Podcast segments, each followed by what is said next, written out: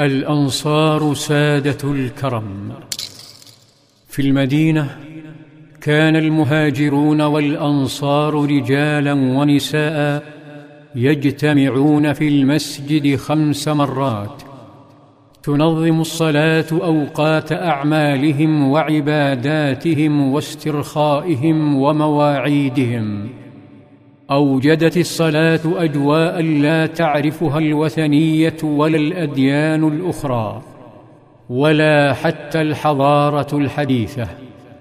امسوا لا مثيل لهم. جعلتهم الصلاة أنظف شعب على وجه الأرض. يغسلون وجوههم وأيديهم وأرجلهم خمس مرات في اليوم. وينظفون أسنانهم على مدار اليوم حتى الشعور. تناولها صلى الله عليه وسلم بقوله من كان له شعر فليكرمه جعلتهم الصلاة الشعب الوحيد في العالم الذي يمارس نظافة الاستنشاق بالماء ذي الأثر الصحي على الجيوب الأنفية. جعلتهم الصلاة الشعب الوحيد الذي يحرص على طهارة ملابسه الداخلية كالخارجية تماما. إنجازات سلوكية واجتماعية عجزت الدول في عقود عن تحقيقها. رغم جيوشها الإعلامية والتعليمية والطبية أنجزها صلى الله عليه وسلم بمجرد بنائه لمسجد متواضع سقفه من جريد النخل. معجزة لا تتحقق إلا على يد نبي. ها هو صلى الله عليه وسلم يصنع معجزة أخرى.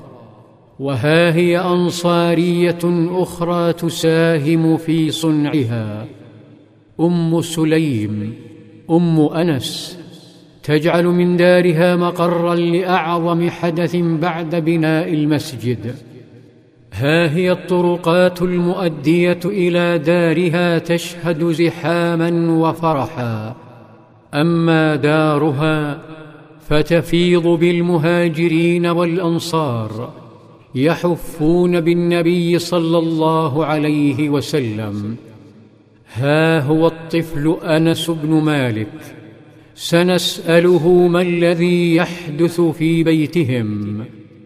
إنه يقول حالف النبي صلى الله عليه وسلم بين المهاجرين والأنصار في دارنا. حلف ومؤاخاة أكسبتهم أخوة فوق أخوة الإسلام.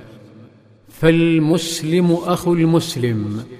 لكن ميزة الأخوة في بيت أم سليم أنها لم تحدث من قبل ولن تحدث من بعد.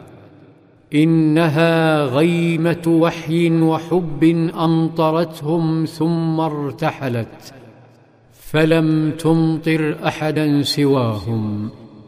ها هي الغيمة بين شفتي أحد الصحابة وهو يقول كان المهاجرون لما قدموا المدينة يرث المهاجري الأنصاري دون ذوي رحمه للأخوة التي آخى النبي صلى الله عليه وسلم بينهم ها هم يخرجون من الدار إخوة.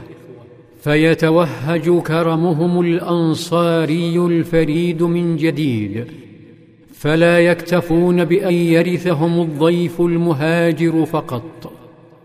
إنهم أكرم من ذلك شقاء عمرهم وكدهم وكدحهم يبذلونه كالماء البارد لضيوفهم وإخوتهم.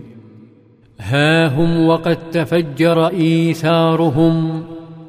ينطلقون إلى النبي صلى الله عليه وسلم فيقولون له اقسم بيننا وبين المهاجرين النخل. في ظلال في ظلال السيرة.